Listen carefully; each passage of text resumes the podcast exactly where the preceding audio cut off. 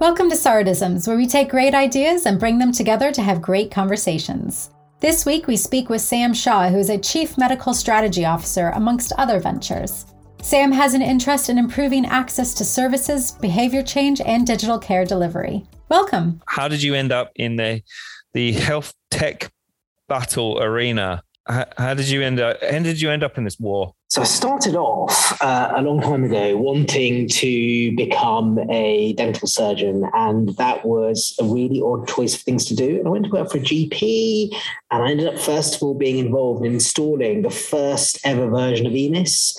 And that was like my first job. He was like, "Oh, you, you know something about computers? Come and work for me and install this thing." And I was only like 16 at the time, and I sort of did this for a while and uh, it was really interesting. It still didn't change my mind. I did not want to become a doctor.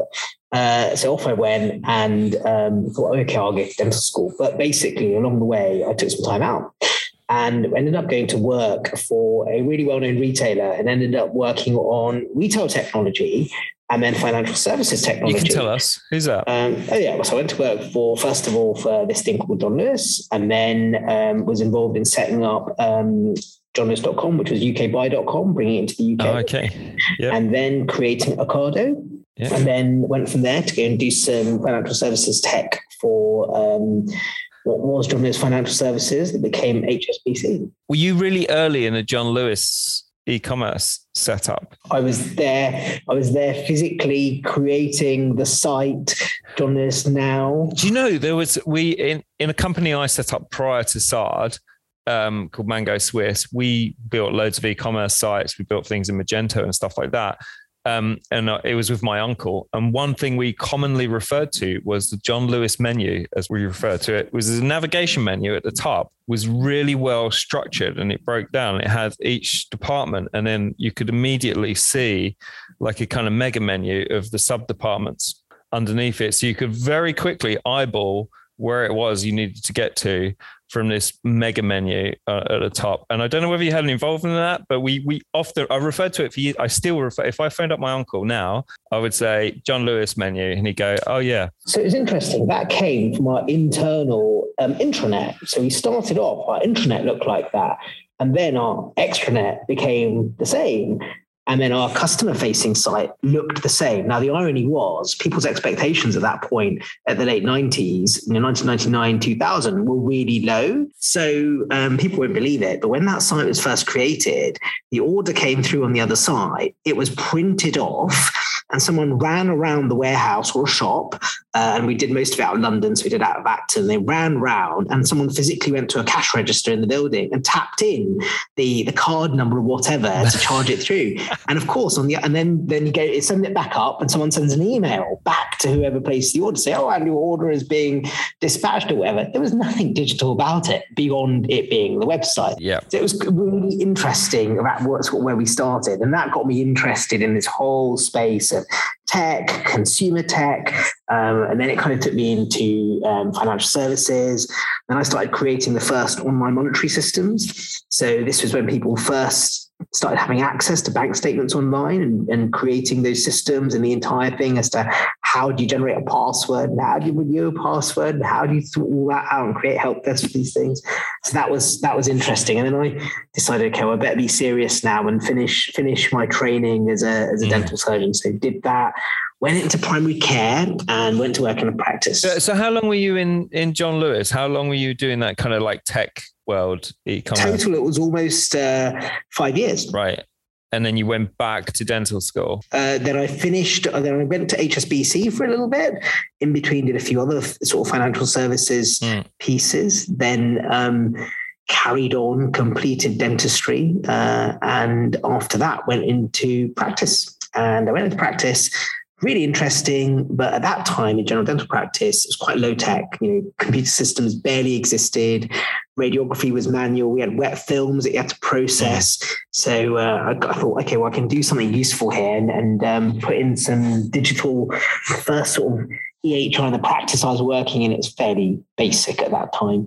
And um, did that and then realized this is interesting, but I want to go and do something else. Went to hospital went to hospital and started my mixed training across um, surgery, across public health and academia, which is the most bizarre mix, but um, I loved it and I did it. And I got to do some more stuff. So I got to work in a PCT and clinical governance is a new thing. I was like, well, you don't need all this paper. Why don't we just create like an access database with the front end? And that means when you go out, you can do this. And they're like, what are you talking about? And they got quite excited that I could do something that kind of looked nice, felt nice, and cut down all the work for them. So uh, sort of did things like that, and then sort of showed them how to manipulate data. So I was like, well, if you're going to work out how many people are coming through, why don't we extract some data and play with some data? And, and for them, it was new. Like nobody there knew how to use Excel or create pivot tables. I was like, it's fairly basic, but let's do this. So um, that was quite interesting. And I realized at that point that I probably didn't want to go and become a proper surgeon and decided to switch into public health. So um, went into public health, trained in public health, and um, took a sort of tangent into health economics. Um, and my real reason for sort of doing that was that I, it was quite nice to play with numbers, create lots of really interesting models using numbers, data, um, and so I did that. And then at the end of it, I decided to go off into consulting to management consulting. And I was really lucky when I went into management consulting. It was a bit of a boom at that point in the health sector, which may not be a good thing for uh, the health system. I went to a consulting firm that was quite small. It was very small, only had like 20 odd people in at the time. And I got to work on a whole range of projects, everything from what was then called three digit number, which of course later on I inherited as 111, which is something that then followed me for about 10 years. Yeah. So we were you with Tony Yates? Tony worked with me. Yeah. So Tony and I worked in the same team for quite a long uh, time. Because we had Tony on the podcast. So Tony probably told you all about ITK. Um, uh, and yeah, so I worked on pre-digit number when it was still a concept. Um, and then worked on lots of other projects in um, healthcare. So some, some was on health inequalities on the Marmot review. Other things were relating to um, projects like three digit number or mergers of trusts at that time.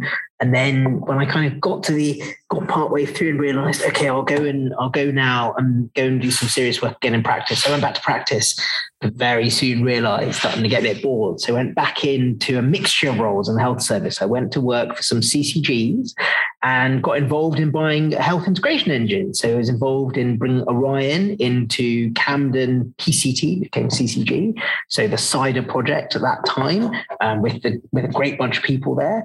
Uh, started working on other things like all the work on when I went back, I inherited 111 as a project, implementation project. So I was working with NHS England, the CCGs, implementing 111, and it sort of went from there and um, got really involved in those projects around bringing 111 and all the technology that went with it. Um, and then soon after that, got involved in electronic referrals for lots of things, but one in particular was dentistry. So um, ran the first procurement for a non-NHS ERS system uh, across the southeast of England for NHS England, um, and that went really well in the end and uh, got implemented and still being used today.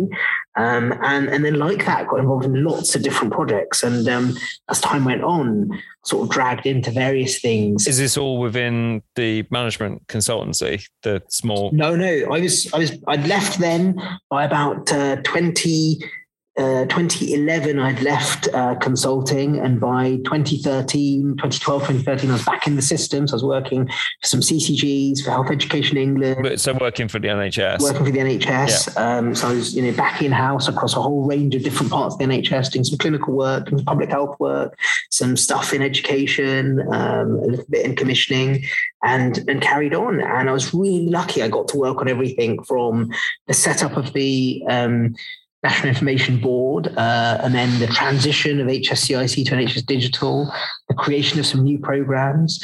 And, and two that I got very involved in was clinical triage platforms and 111 Online. Um, and eventually I inherited those programs as well as others when I became the senior responsible officer and took on the director role. And um, so that's sort of been my my meandering through healthcare, health tech, and certainly in the last few years, I've been really lucky that I got to work with some amazing people that I learned so much from because uh, there are some fantastic people in healthcare and health tech who have done a phenomenal amount to develop the system and make things work. And what was great was working with them and understanding what their needs were and understanding what help they needed to make sure that their position could be maintained, that they that whatever it was that they, they believed in, we could bring through in whatever case we were taking to a board or trying to get a decision. And one thing I really took from that was avoiding the top down piece. It was really easy as a director or someone fairly senior that you could very easily make a decision and you could almost make it blindly. And the great thing about working with that very, very mixed multidisciplinary team was just learning from such a broad bunch of people. And the first thing I did when I took that role, I realized there was some dysfunction there between the teams. We had a team in NHS Digital, we had a team in NHS England, we had some teams out in the regions, we had some teams out in provider organizations. And the very first thing I aimed sort of to do um, in my first three months was try and bring all of those together so they didn't think of themselves as being separate teams, but all part of one team delivering that same outcome. And it was great. We started bringing some tooling, like basic things like Slack. And Slack was banned at that point. We weren't allowed to use Slack. So we brought in Slack and put everyone on the same channel across the system and just created random things like allowing people from out in the system to come in and sit with us and hot desk inside the offices and, and in London or Leeds. Um, forget the boundary between NHS Digital and NHS England. Just make it one single team across the two within my my unit, and things like that really helped. But what made the biggest difference in people, like we had lots of people that really cared and wanted to make a difference. And they were really interested in going out there, meeting patients, meeting clinicians, meeting people answering phones, meeting people in the ambulances. Um, and I, and I, I, had one of the most amazing portfolios. I had digital emergency care. So that was ambulances, emergency departments, urgent treatment centers, out of hours, 111, urgent dentistry. It was absolutely fantastic because you could really see that when you made things better, those people who were receiving care actually benefited from it, whether it was a booking to get into a service, whether it was getting through online to have their case referred to a clinician, but just getting through on the phones much faster. You could, you could see how you could reduce the friction for a population and make things better. Everything down to making a bit of a record visible to a clinician making a decision when that wasn't available before, or something as simple as putting in electronic prescribing in a um, GP out of hours hub. And these are all small things, but they made a difference to the users, either patients or clinicians. And that was really important. So it's great to work with people that really cared. Um, and my job was to help make it happen. I didn't do all the doing, they did all the hard work, and I just learned loads from them. Mm. But it's great to help them make it happen. Yeah, that sounds really cool. So then, where did you go from there? You went to NHS X. So NHS England was was in existence, and in about end of twenty nine, end of twenty eighteen, a discussion emerged at that point around the creation of this thing called NHSX, and we were all quite positive about about it or remain quite positive about it. And there's some good people in the system that thought, okay, well, let's give this a go. I didn't really have much choice, if I'm honest about it. I think the Secretary of State had decided this was existing and the people around him had decided this was existing. I think, and it's my view, that their perception as to why it needed to exist was because they had a view about progress in the system and whether or not things were going to be achieved. They had some worries about NHS England, NHS Improvement, NHS Digital. And so part of that was creating this unit. And afterwards, this narrative emerged about why this unit was being created, why is it called NHSX? And then there's this idea, well, there's an X, let's make it about user experience and experience. I don't think that was where it started off, mm. but that became a narrative. So cynically, it was a view that NHS Digital, NHS Improvement, NHS England were sort of malfunctioning in some way. Let's start again. Let's create Greenfield and just purely saying, "Oh well, I want to create my own new thing. I want to create my own blank canvas." Is doesn't sound like a reasonable premise to to create a new department. Yeah, yeah, I, am fine with it to be honest.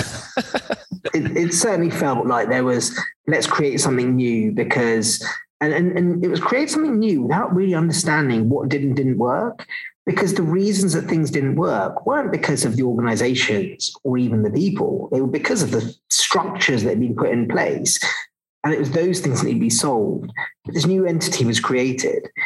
And this new entity was created and supposed to sort of streamline things. We're now in 2019. Now, by this point, in January 2019, it was already commonly known amongst senior team members who had been appointed to lead this organization. Mm. So there'd already been a chief exec appointed by the Secretary of State to lead the organization at the beginning of 2019. This is Matthew Gould. Uh, Matthew Gould. And um, that sort of carried on going. And by April, the new organization came into existence officially. Um, and then by July, of course, formally launched. And the first thing that happened before it formally launched was a prioritization exercise going through what programs they were going to keep and which programs they were going to close and what budgets they were going to cut and what was going to be moved around. And um, it was an interesting process. It was, it sort of started off around, well, what should we deliver and why? But it then ended up becoming very much about just slicing money off budgets. And it seemed to me it was a little bit arbitrary. And that was interesting. It was interesting seeing that happen. Um, I remember having to defend the existence of 111 and 111 online and really? the triage systems. And if you look at it now, you sort of think, how on earth did we have to defend something like that? Yeah. That has now become the single thing well, that was used was, during COVID. I was thinking about this though. There was a period where 111 got dragged through the press, and uh, yeah. and it seems so long ago. I I can't even remember quite why, but I just remember there was a lot of bad bad press around 111 and i think there was i can't do you remember this absolutely i remember being involved and having to respond to things and support colleagues responding to things and there definitely was a time there was a time if we go right back to 2012 2013 there was a time when um, call handling times were really, really long. So people had to wait ages, or they didn't get callbacks, or they didn't get to speak to a clinician, um, or lots of things happened. And if we look at the reasons why, we sort of had, you know, the system had an idea of creating this disaggregated model, but didn't really resource it and staff it mm. in a mm. way that it should have been to deal with the volume. There's also a lack of understanding of the volumes of people involved. You know, in 2012, 2013, the number of people using a phone and phoning someone was quite different when GP out of hours was created mm. 15, 20 years before that. And so there were problems with the system. There were also some incidents that took place. There were situations where patients were triaged in a certain way where the outcome should have been different. There was some political interference in it because there was a perception that cases were being unnecessarily referred to the ambulance or the ED, to the emergency department. And my response to that was quite often, well, where else are they going to be referred? You can't blame the entity that's referring them for referring them. They have to go somewhere. And yes, there's a volume, but they're not making that volume higher than it should be. It then comes down to clinical judgment. And it's it's taken some time to get people to understand that these are the same colleagues that might work with you in practice, that might be working in the evening. They're not any different. It's just the constraints they're operating in. So there was definitely a period of time where there was a lot of bad press. And, and I'm not saying that some of it wasn't justified. Uh, it probably was. And we will have to learn from that and reflect on it.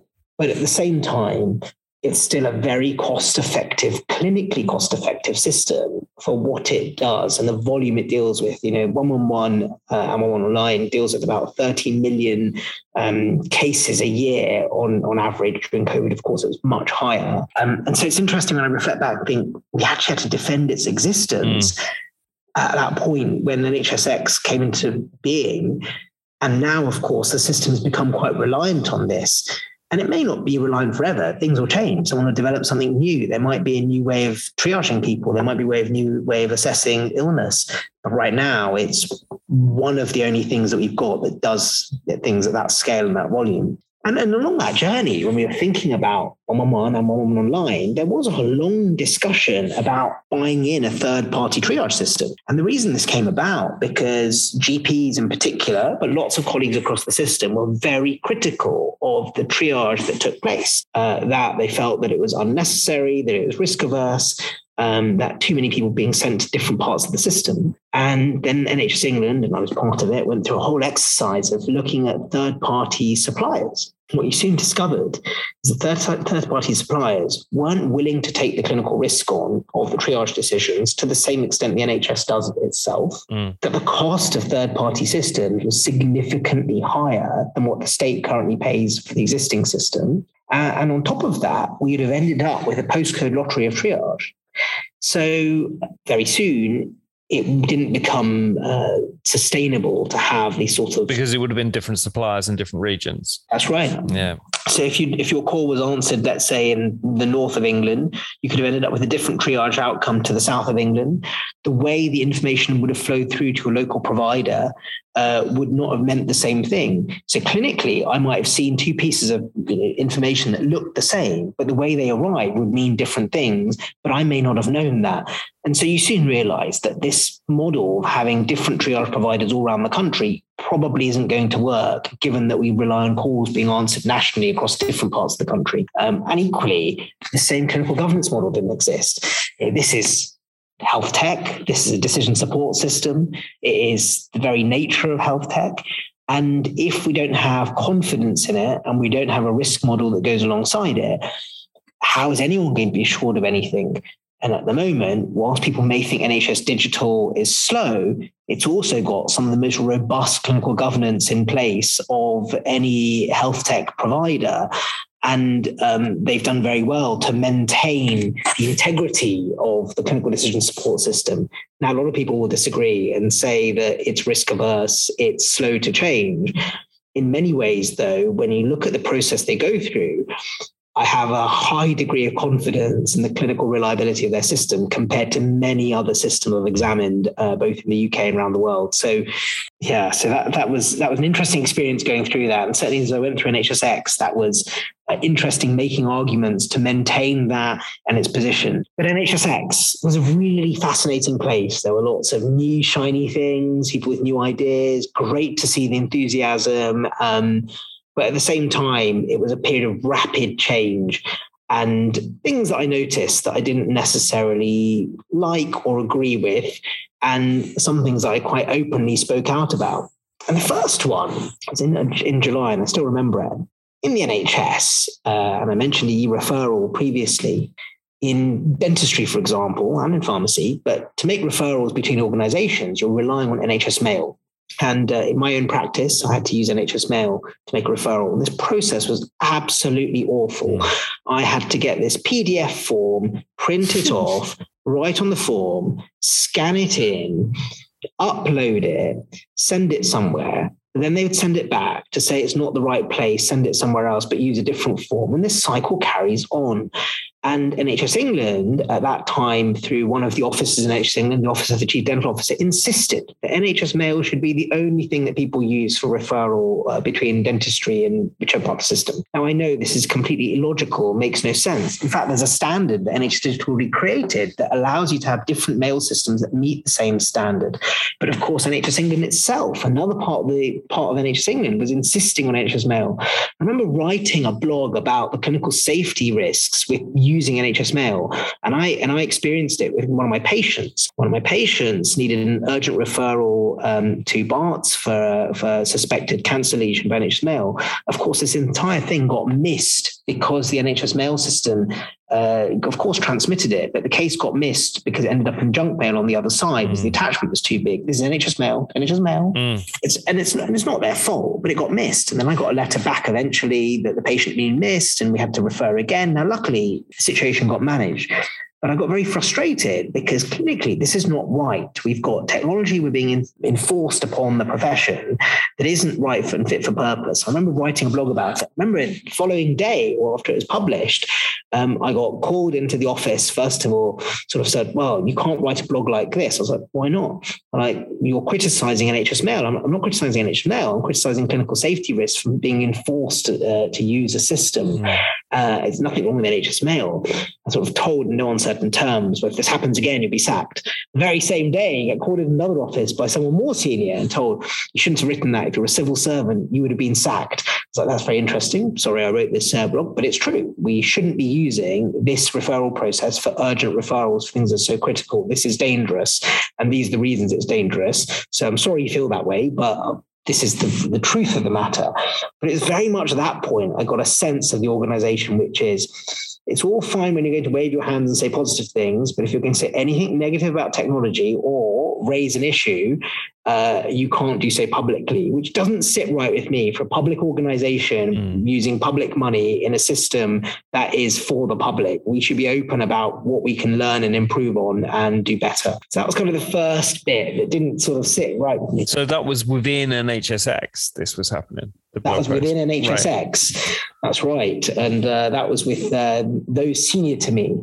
So you can do the maths, but I was obviously reasonably senior at the time. There weren't that many people who were more senior than me in NHSX. Um, and uh, yes, so they, they didn't like that approach. The next thing that sort of emerged then that follows that was uh, the recruitment processes in NHSX. I, am I'm, I'm very big on um, transparency in recruitment. It's really important to me, especially when it comes to us trying to improve diversity across technology. Now, that doesn't mean we should recruit people who come from different backgrounds for the sake of it, but we should do it on merit. And the processes I was seeing in front of me didn't necessarily lend themselves to being open and transparent. Mm. So the next issue then was around the recruitment at that time, the uh, CNIO. And uh, what happened, of course, an advert went out. That advert pretty much isolated it down to probably less than five candidates that could have applied for that role. And um, given that the seniority of NHSX had just a couple of weeks earlier at uh, summer school been talking about you know how they support diversity, it's very strange that such a senior appointment almost made it impossible for candidates other than a small group. How did it constrain it to such? That, that's quite contrived, isn't it? it like I, I couldn't if I was trying to force it onto. I mean, maybe maybe I've never just been in this position. You know, I run a small limited company. If I was running a large public sector organization and I had my eye on recruiting a certain person, what do you mean by that? How how did they manage to? If you took the criteria for the role at the time, it meant that only people who were already very senior could apply for that role. And only people with certain backgrounds, certain qualifications, certain experiences could apply. And that would narrow it right down to very few people in the NHS that could apply for that role. Now, this is where the problem comes in. If you look at the NHS as a whole, and you take each grade um, by its grade title, so VSM or ESM, and then band nine and so forth, and go down, most candidates that are non-white will not be above a band nine. Some might be, but very few. Now, if we want, and, and most of the nursing workforce, and it is a, this was a senior nurse role, would have been in that category of people that would never have been eligible to apply, but yet they might have experience or aspirations. Mm. And so this creates a problem. This then means that the pool of people that can apply for this role is narrowed right down to a few. And those few happen to be not from a diverse background, and they could only be about five people or so. And, and, and this is very difficult. And I don't know, you know, I'd like to think it wasn't deliberate, I'd also like to understand why it wasn't more thought out. Because given that there was so much talk about diversity and inclusivity the week, almost a couple of weeks before at the summer school, why was it then that an advert goes out not long after, which almost has no thought as to the very thing they were speaking about about two weeks before. So this was very difficult for me. And obviously I, I, I raised it and I made a public comment about it, which didn't go down very well at all. But I, I did feel it had to be said because it demonstrated the organization wasn't following on its actions. Its words and actions were quite different. Yes, the words might have indicated they want to be more diverse. Their actions in terms of a job advert very clearly demonstrated that that didn't seem to be their intention. That was kind of area number two. The third area, though, which was the most difficult. So I was the only, at that time, non white uh, director at that time in that part of the system. And many of my other colleagues had already left by this point. People I'd worked with had already gone. Um, Matthew Swindells had left, Will Smart had left, Juliet Bauer had left, Keith McNeil had gone. These all the people sort of I'd worked with for a long time had already already gone and left at this point. There seemed to be quite a churn. I was really hopeful of NHSX. I went in really early and did a show and tell session. There was Iain O'Neil there, you know, I'm a big fan of. I met him when I did the show and tell. I said, I think this was probably March 2019. So I think it had only been going a couple of months. And uh, I remember doing a presentation and just sort of saying, yeah, I hope this will be like GDS. I hope it will be, you know, I'm big, I'm big fan of the GDS department. I'm a big fan of our UK public sector tech generally. You know, I had great hopes for it. And then over the next sort of six months, people who I respected and I thought were great there were, were piling out the door. And I thought, you know, I started sniffing and thinking, what's going on there? So and it, it was interesting that you know some really good people went, and I think they all went for different reasons. Um, I think some of them had uh, things they wanted to try and achieve and do, and the new organisation probably wasn't going to lend itself to that. Some of them um, uh, had to move on because I think the politics of the organisation changed, uh, and that was probably quite difficult. There were also restructures internally that changed people's roles and positions.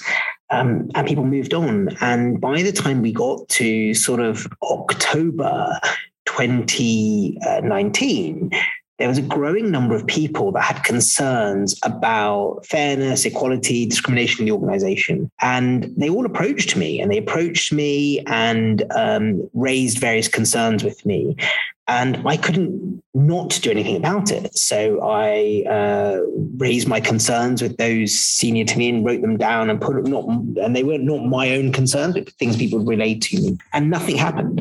Nothing happened at all. Um, and then uh, within about a week or so, uh, I, you know, my contract was coming to an end anyway, and um, I was on a fixed term arrangement. And I had a fairly interesting discussion the sort of following week, which is um, well, it's time for you to sort of go now. And uh, at that point, I um, left and uh, moved on. But it was interesting to see what was going on in the organization. And even if I sort of reflect back on it now, it definitely didn't have the, the principles and the hallmarks of what happened in GDS. That was, of course, the intention, but it didn't operate like that. And I'll give you examples. If you think about GDS, the governance is quite distributed, decision making and power is, um, is distributed to the lowest level uh, people really do work in multidisciplinary teams, taking the best principles of working in a digital environment. And um, I didn't really see those things in NHSX. I saw the names and the titles appear, but the governance was still very much a very old school form of governance, committees and layers, decisions coming top down, control mechanisms, um, very much sort of controls at every level. And uh, it, it, it didn't really reflect the sort of GDS way of working. Um, and, and, GDS have got some fantastic people. Having met those individuals, going through various um, uh, gates and checks for various uh, programs, they've got some great people there who used to advise on how mm. to improve things. And often they would be championing user centered design. They would be asking questions about whether we've done the right amount of user research and things like that. And we would, and, and it was actually quite useful as an SRO getting that kind of challenge from them because it made us work harder, do better.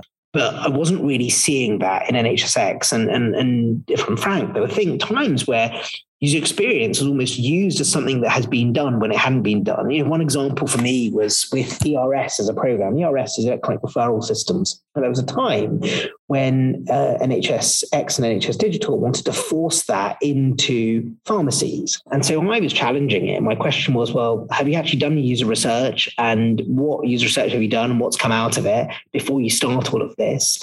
and what was the experience in the pilot sites that you ran? Let's go through that and it's very much sort of told, oh, well, we've done this and uh, the users like it. I was like, well, show me, tell me, explain it to me. I want to see it. I want to understand it. Where, where are these personas? Let's go through this. And of course, none of this existed, but it was almost a tick box exercise used to justify an outcome. And that wasn't the only time. There were other things as well. There was another situation which I've been very public about around SNOMED CT. And I'm not, I'm a fan of SNOMED CT, but it has to meet a business purpose and an outcome. It has to meet a benefit for society, for people, mm. for users. In this situation, it was just forced upon the system under the umbrella of NHSX. So one department, one, one NHS England department wanted to enforce it. There wasn't really a reason for it, apart from it says it in legislation. But legislation has a purpose. It has to exist for it to achieve an outcome. It can't just be SNOMED for the sake of SNOMED. And um, despite setting out and writing out the reservations as to why this wasn't the right approach at that point in time, NHSX and senior people there made a decision. We'll support that and just go with it um, to keep the peace almost, rather than having the difficult conversation as to why it's the right thing to do and why it's right for users and what the benefits might be. So um, it was things like that that you sort of see were, were crumbling. And, and now when I look back on it and look back at what's happened afterwards, I, I describe it as vanity projects. There were lots of vanity projects that were in train and have been going, but very few outcomes that have been delivered, and often pivots to things along the way that may not necessarily be the right thing for the system, but are interesting things for them to work on. And I'm sure there've been some things that have been useful. I'm, I'm sure it's not all been difficult, but it's definitely been sometimes without strategy, sometimes without purpose, and uh, quite often without any design in mind and and very often without the right resources to achieve the outcome.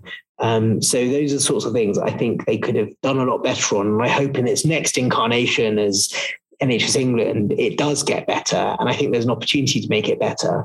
But certainly the last two years feel like they've been a distraction. Yeah. I'm, I'm detecting a theme that I, I see a lot of, which is um, uh, in in workforce in the world we work in in workforce. There's the same sort of thing. There's like certain standards that they want to enforce, and they, they look at the market and they look at how these things are currently being done.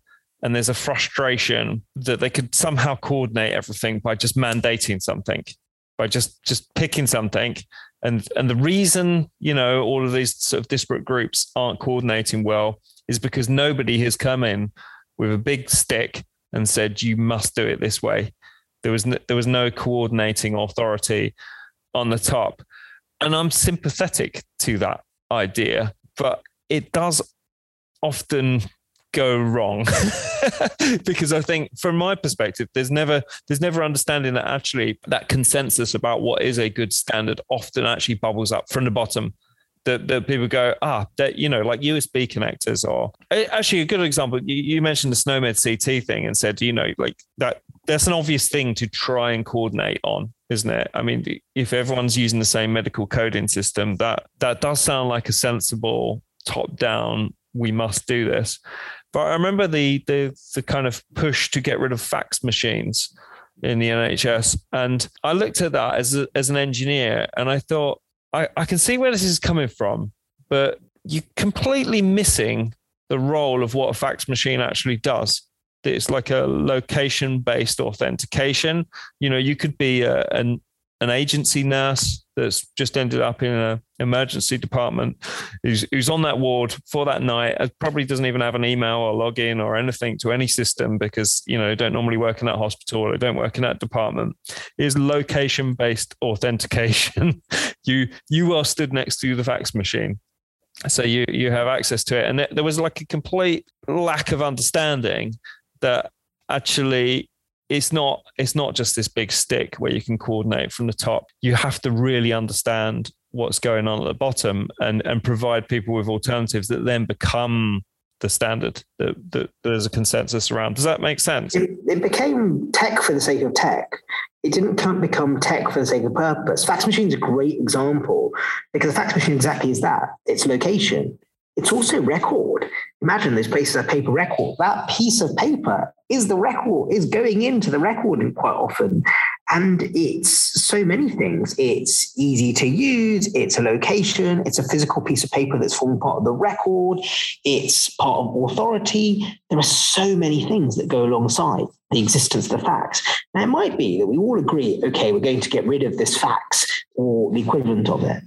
But we have to really understand the user, the problem, their journey, the components, the dependencies.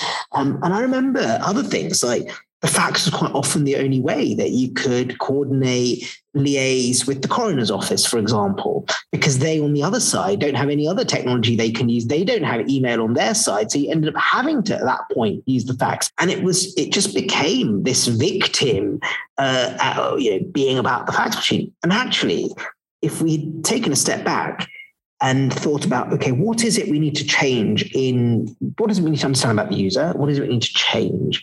maybe we would have approached that entire thing differently. But it just became a story about fax and the biggest buyer of mm. pages and fax machines. And it all just sort of started becoming focused on the physical hardware. Yeah, that, that, that was the impression because it was just sort of seen as this archaic technology and we could just replace it. and uh, it, it's an example of Chesterton's fence. You ever heard of Chesterton's fence? No. no, it's this it's this principle that you know the re- reform should not be made until the reasoning behind the existing state of affairs is understood. It's a kind of known um, uh, fallacy, really. Um, that you that you can that you can come along not knowing why something exists and and just just remove it without any thought because it just looks old or it looks. You know, if we took that approach, we'd probably take down most of our hospital buildings. Yeah. most of them look really old. So, what can we learn from that NHS X? What did you take from that? What would you hope if someone was setting up? Well, now we're, we're merging everything back together again. What lessons can be learned? I think the first thing is understand the system, the requirements, people on the ground, and uh, recognition that not everything we decided from the center and when we're thinking about priorities work with people on the ground. And the biggest thing that i still look back to and take value from is having teams that can work across the system uh, and are experienced enough as well that they understand the environment in which we're trying to make change happen but also realizing that it's not change for the sake of change, but it's change for the sake of an outcome. And working with people on the ground that are going to experience that outcome and modifying what we do rapidly around those outcomes.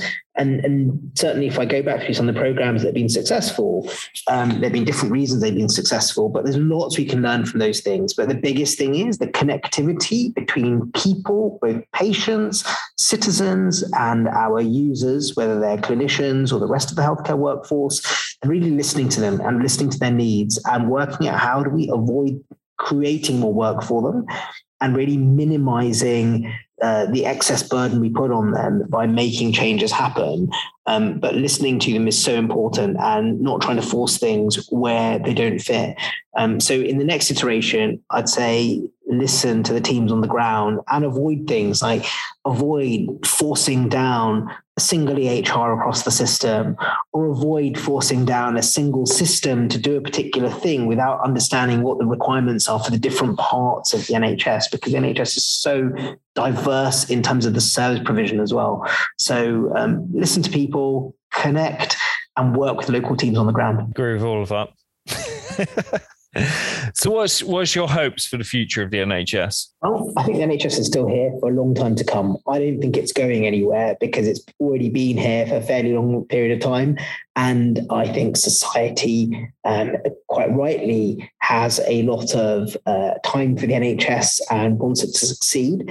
And in that, I would like for the next iteration for there to be a coherent strategy for digitization uh, I would really enjoy for there to be a great organizational design and structure that means that that sort of transcends across boundaries and entities, irrespective of the legal form of those entities.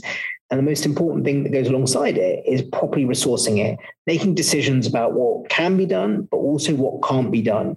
This isn't a time where the senior decision makers and the leaders have to be diplomatic about everything. There are times when they're going to have to make hard decisions about what can't be funded and prioritize those things that are most important to the system, which means there'll be some things that don't fall within the gift of the digital agencies of the NHS uh, and are left to other parts of the system. So those sorts of realisms need to come out. And I really hope in the next iteration, those tough decisions are made, but we end up focusing on those things which make the biggest difference the use of technology and digital for people. We're big advocates inside for open source technology. I've, we've discussed public money, public code. Um, part of that is around sort of transparency rather than just necessarily the open sourceness of the code. I don't think our clients really care about that. It's it's about creating that kind of bottom up thing. What what's your take on sort of the future of digital and particularly perhaps sort of open source or more uh, collaborative platforms? So I have a slightly extreme view, which is we first need to educate people around what it is and that it's not free. So quite often people conflate open source with it being free, but it can't be free. People's time is going into this. So we need a better way of rewarding people who are involved in the development of open source for the benefit of all and recognizing that there is a cost involved. And that means we need a different way of paying for it that the state currently doesn't really have. But I do think if we did invest, allocate resource, create a funding model, create a way of paying for it, we'd probably get more dare I say, innovation in uh, in open source, and probably get more players in the market, and we'd probably get better outcomes for the system overall. Because it might be that local teams actually start getting involved in this if there's a stream, Otherwise, we'll have the opposite. We're going to end up with only those that can afford to develop. And in order to do that, they might have to protect what it is they're, they're providing and charge a lot for it because that's the current model we exist in. And, and that's not their fault. That's just the system in which we exist. And that's the way the state is currently funding things. So if we're going to have a future and it's going to be a transformed future and we are going to embrace open source then we need to pay for it and we need to be willing to accept there's a cost involved in this and support entities uh, in actually resourcing them properly. Yeah. So follow the money, really, uh, in a, in a sense. We. yeah. Pretty much. Yeah. Well, that's my that's my feeling with with sort of procurement um, and how these platforms come about is it's it's actually the selection process that that um, dictates what you end up with in terms of the attributes of the things you then then select for. I was I was interested when you were talking about sort of diversity of recruitment. We at Sard have got a really good uh, history of having female engineers, and I, I, say we don't bang on about it, but I've banged on about it a little bit in the sense that I keep talking about how we don't bang on about it. but it wasn't really intentional, and one of the things about this company is there is quite a lot of there's quite a lot of nepotism uh, in a sense. Like it's we we often recruit people because we know them, because we know their reputation, and I wonder sometimes the sort of creativity uh, needed in business is often to flip things and and think how you're trying to do something and just what if I did completely the opposite of this? And when it comes to recruitment, I do wonder sometimes whether the sort of strive to have a fair process ends up creating something that's very unfair. Because when I think about how we've ended up with with a lot of female engineers, one of the things that's happened is that I'll be going about my day and I'll stumble across uh, a girl, lady who, you know, like, so we've had, we've had uh, young I say girl because um, we have like work experience kids, you know, people at school, girls who are interested in computer science. One, one of one of our clients' daughters came in to do some uh, work experience with us. She was weighing up whether to become a doctor or a computer scientist, and I won her over to the computer science world. Yeah, go me!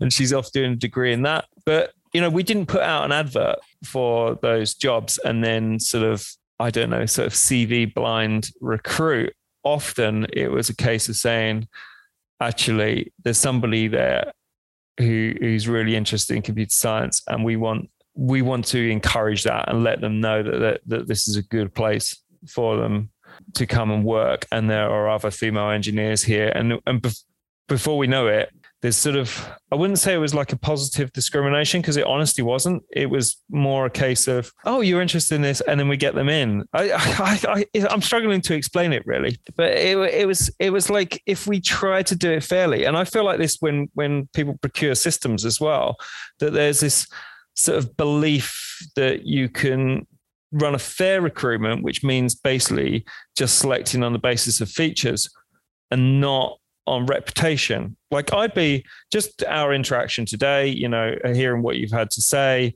that has value to me. If I was recruiting a role, I'd be way more inclined to to push Sam Shah into this organization. I'd be way more inclined. Like your your interactions prior to to that process are are important and sometimes i wonder if we if we actually just flip that whole thing on its head and became not nepotistic in in the kind of like old fashioned sense, but just be more transparent about why you're recruiting someone uh, rather than say, okay, I'm just blindly doing this. I'm going to uh, do blind recruitment. I'm not going to see anyone's names. I'm not going to see their their because then you're chucking out all reputation and you're chucking out that ability to sort of go, okay, this is somebody who's interested in this and and bring them in. I'm just talking from our experience, really, of kind of female engineers and uh, and how how that might come about in, in another setting, having more diver, ethnically diverse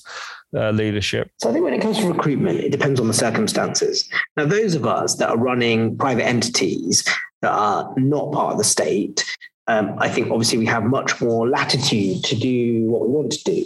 I think it's great that in your organization, you've clearly you're clearly attracting talent and attracting them from underrepresented groups because there aren't enough females in technology, but people want to get there. And it's great that you found a way to encourage them and uh, attract them into the organization, create a safe, inclusive space for people to flourish, uh, and that's fantastic. And I I think there is a there is room for that. when we get to our public institutions that are completely publicly funded and are part of the state and part of the governance and the architecture of the state, I think there is some responsibility to have both openness and transparency. Now, we can still run a fair process and you can still end up with the best person for the role. But then it means we have to modify the process to allow the individuals to demonstrate those attributes, those qualities that do set them apart. So, not simply just a form that is blanket, not simply just a interview process, but other components to the process that allow the attributes of that individual to come out.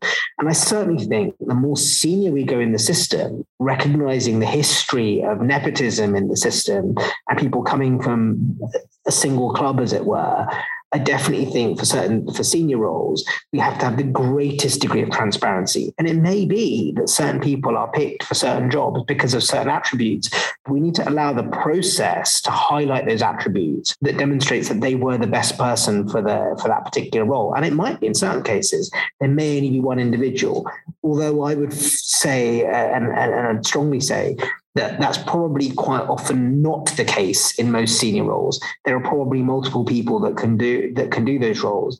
And until we get to a point where society does have the opportunity for everyone to get into those roles, irrespective of their background, whether they're from a single parent family, whether they come from a deprived part of the country, whether they come from an ethnic minority background, whether they have some other characteristic, until we get to the point where everyone has equal opportunity in some form to get to that place and form those relationships, I think it's very hard for, for senior positions in state to be appointed in that way. I certainly think as we get further down the system, there might be other ways of doing it, giving people orientation opportunities, giving people shadowing opportunities, other things to help them gain the skills and those relationships to be able to apply for those roles. And of course, for those of us outside of the state, there's a lot more that we can do and have a lot more freedom to do. But at the same time, I would say give people an opportunity then to build those relationships, give them other ways of forming the relationships before the roles come along. So you actually have an opportunity to get to know people then as part of sort of a trial period or an orientation period, an experience period, that when the role comes up, you're making a decision not just based on application form, but based on a range of people that have effectively gone through an extended recruitment process, you could say. But certainly the opposite of that is happening in center of state. We've seen the CEO or the chief of test and trace being parachuted in. We've seen the CEO of NHSX having been parachuted in and being given a job.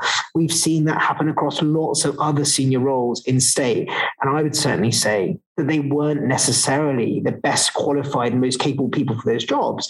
They were put in those roles because the clubs they belong to, the circles they they uh, frequent, and the people that they know and have grown up with have allowed them into those roles, not necessarily because they are the best for those roles. Yeah, I guess I'm I'm saying that the solution, perhaps the solution to that is to is for them to just be uh, transparent about that to to be well i know this person. I've worked with them here and i want matthew gould to be the chief exec of this this organization. And it, you know sunlight's a great disinfectant. And i just sometimes wonder whether the, the appearance of a fair process can actually end up having the opposite effect. And if it wasn't the state people could do that but given that it's a state and that there are rights, and citizens still, as at this point in time, have rights, uh, as does society, it, you're quite right that those things should be made transparent, that that's how they came about.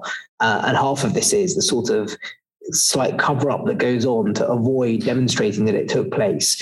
But at the same time, given that it's a state, there's senior roles paid at very high salaries, I think there does need to be a greater degree of transparency around not only the process, but also the why. Yeah, I, I think that's what I'm getting at really is, is like the why. It's the transparency of the why, because I feel like everyone knows the why, but it's not actually spoken of. And then and then we we have this sort of fictional fair process that's not fair. It doesn't. It doesn't. It and we end up with almost retro fitting the narrative as to why the person, the entity is best. You can see it right now that everyone's being very positive about the changes between NHS Digital, NHSX, and NHS England, and that this is going to be amazing actually, we don't know if it's going to be amazing. We have no idea if it will. We can tell ourselves to be positive about it, but actually, I think we have to be realistic that we've been in this circle before. And it's the same we put senior people into roles. Sort of come in, and the first thing here is, oh, well, they did they did these things really well in their last five jobs. Yeah, okay, they did those things really well in those five jobs those things they did have no bearing whatsoever on the job they're about to do. Um, it'd be like me hiring someone to work for me that has no experience in digital health or technology or in clinical practice, but they were really good as uh, uh, in in some other role as a banker or a, uh, an accountant somewhere, but that doesn't qualify them in healthcare. And it's those sorts of things where we've got to avoid you know, this sort of optimism bias that creeps in where we see things through a different lens. And that happens with our organizations and with our people. Yeah, understood. What what are you up to now? So post NHSX. So now I do a number of things. I have a couple of advisory roles with a couple of organizations that I work with. So um, with a few small digital health organizations, um, ORCHA, Patchwork, Think Research, and a couple of others that are involved in different aspects of healthcare technology. And they sort of span the spectrum of everything from um, apps all the way through to uh, workforce solutions and clinical decision support systems. So that's really interesting because it sort of touched on different things I've done. Mm-hmm. I also work with some um, consumer facing organizations. So I work for a company called Numan, which is a men's health company in digital health. And uh, it's great. I'm the chief medical strategy officer. So I really get involved in everything from the public uh, sort of way in which Numan is viewed, all the way through to the technology that we use, the development of our EHR and our own platforms, uh, as well as sort of the regulatory piece. So that's really interesting. And then I get to work in academia. So I do some work with UCL, with University of Central Lancashire, and with Ulster University. And I get involved with everything from computer science, medical schools, and digital health. So it's really enjoyable to work with undergraduates, postgraduates, and many other people involved in the in research around digital health, and uh, and I do some work in communications and um, PR marketing with a entity called Freud. Freud's Communications does lots of work across uh, government, public sector um, globally. It's very big on sustainability, and uh, it's a really enjoyable part of what I do. And then I'm really lucky, and I get to work on some fantastic advisory boards. One in particular, Silverbuck, which is a really good bunch of people that are doing some fantastic work in health tech, supporting organizations across health and health tech with communications. Um, and so I'm, I'm fortunate to have just a really varied role. And above all, of course, I still work clinically in primary care and uh, and do, do that a little bit each week. So um, yeah, I've got a nice blend of different things that I'm doing. Yeah, that sounds like 10 jobs. So That's a lot. So we have one last question that we always ask, and uh, it's going to put you on the spot a bit. It's if there's one thing our listeners should know, what would that be? So there's one thing listeners should know: be militant. Keep asking the why question, and don't take no for an answer. Keep asking, and until you get the answer, don't stop. But be militant. Keep uh, stand up for what you believe in. I love it. Yes, yes, true, true, true. I like that. I love the rebels. This is somewhere I come from. It's like Pareto principle. It's like 80 20. There's there's probably a thing in your your head that you're super passionate about. And really we should concentrate on that 80% of the time. Is that right? Pretty pretty much. And that thing's probably got nothing to do with health tech or digital. Oh, come on. What's that then? What's that? Human rights. So um, when I when I retrained in law, that's become my thing, and uh, I, I, I do like uh, supporting the underdog. That is uh, a big big part of uh, what I like doing, and supporting the underdog and working with human rights organisations. Okay, where are the big where are the big human rights issues? What on your deathbed when you go, oh, yeah, I did a good job sorting that thing out that I disliked. What what would that be? it wasn't anything major, but it was supporting underrepresented um, clinicians, people who get really trodden on by the system, particularly in the UK, and representing them in internal processes, in hearings, in other mechanisms in order to make sure that their rights are heard and executed. And um, these are often people that are without means. They're quite often uh, overseas clinicians that come to the UK. They don't have representation from a trade union or from a defense organization. And um, working for them pro bono to help them get the outcome is some is quite rewarding, especially when you know they can come back into the workforce and make a difference. Yeah, that sounds great. What sort of issues are they facing? What, what are the big ones? Quite often it's discrimination. Sometimes they've um, whistleblown about something. Uh, quite often they've been overlooked for career progression without mm. good reason.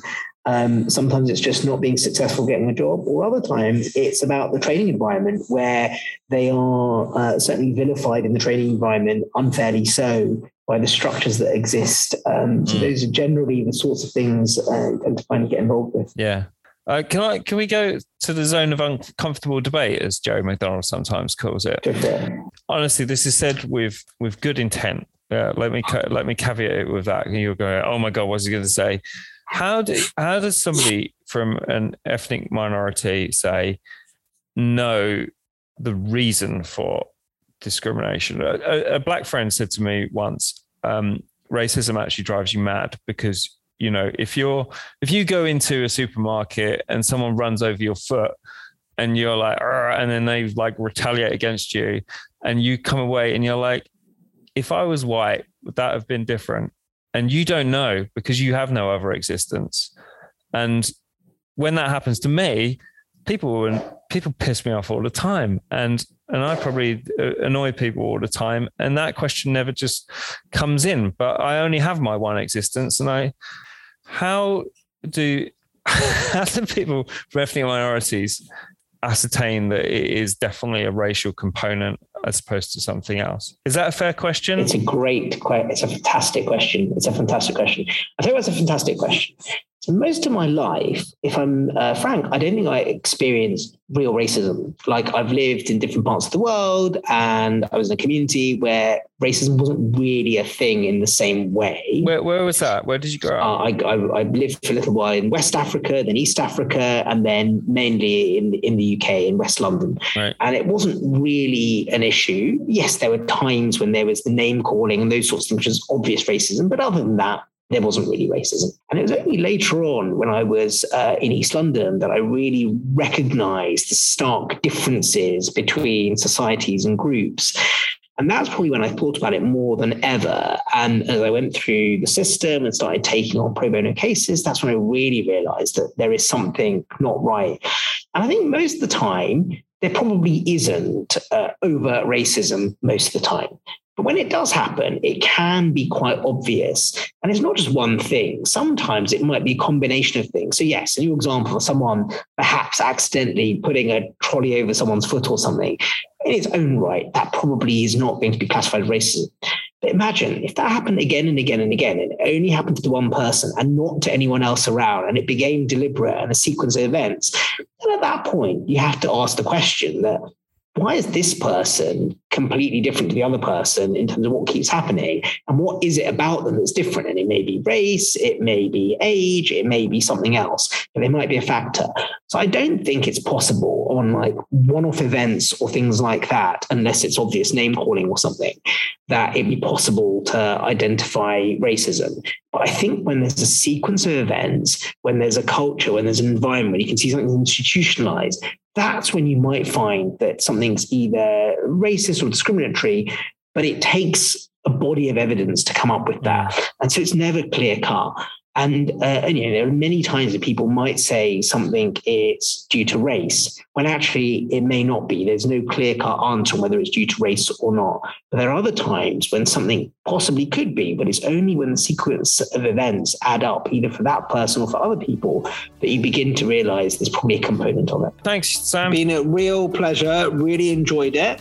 Thank you to all our listeners who tuned in to today's episode of Sardisms. Learn more great insight by following Sam on Twitter at Healthy Opinion. You can find out more about SARD by visiting sardjv.co.uk or send us a tweet on Twitter at sardjv and use hashtag Sardisms. Until next time, have a great week.